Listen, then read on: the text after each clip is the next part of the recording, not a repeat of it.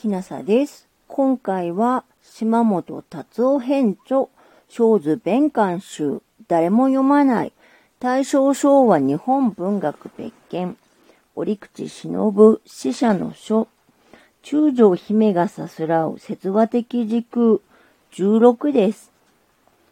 季節はどんどん進んでゆく。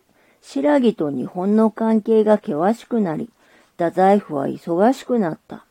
イラツメの父、豊成も、流林の太宰因外の措置で、認知にいるわけではないが、やはりのんびりしてはいられない。もともと優柔不断な豊成は、イラツメが田島寺の女人結界を犯し、寺に留め置かれたと知らされても、曖昧な指示しか出さず、横吐家の者たちは途方に暮れた。イラツメに貸し付く女たちも、姫の失われたと見える魂が、いずれ体に戻ると、それだけを望みに、寺の料理堂に留まっていた。奈良時代は大貴族といっても根は農家にあり、老いたウーバも、次女たちも農家の出で、それぞれ何らかの技術を持っている。だから彼女たちは決して虚しく女部屋に座っているだけではなかった。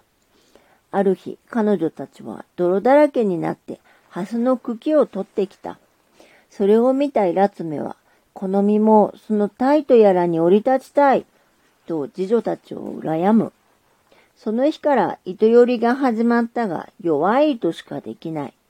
イラツメは、夏引きの王の朝を摘むように、そしてもっと日ざらしよく、細く細やかに。イラツメは、目に見えぬものの悟しを心の上で綴っていくように言葉を吐いた。もう今日は、水月に入る日じゃの、と姫は誰も教えぬのに暦の日にちを言った。乳母は驚いたが、姫は秋分の日が近づいていることを身の内に即々と感じ始めていたのだった。島本達夫編著、小図弁官集、誰も読まない、大正昭和日本文学別件、折口忍死者の書、中条姫がさすらう説話的時空。16でした。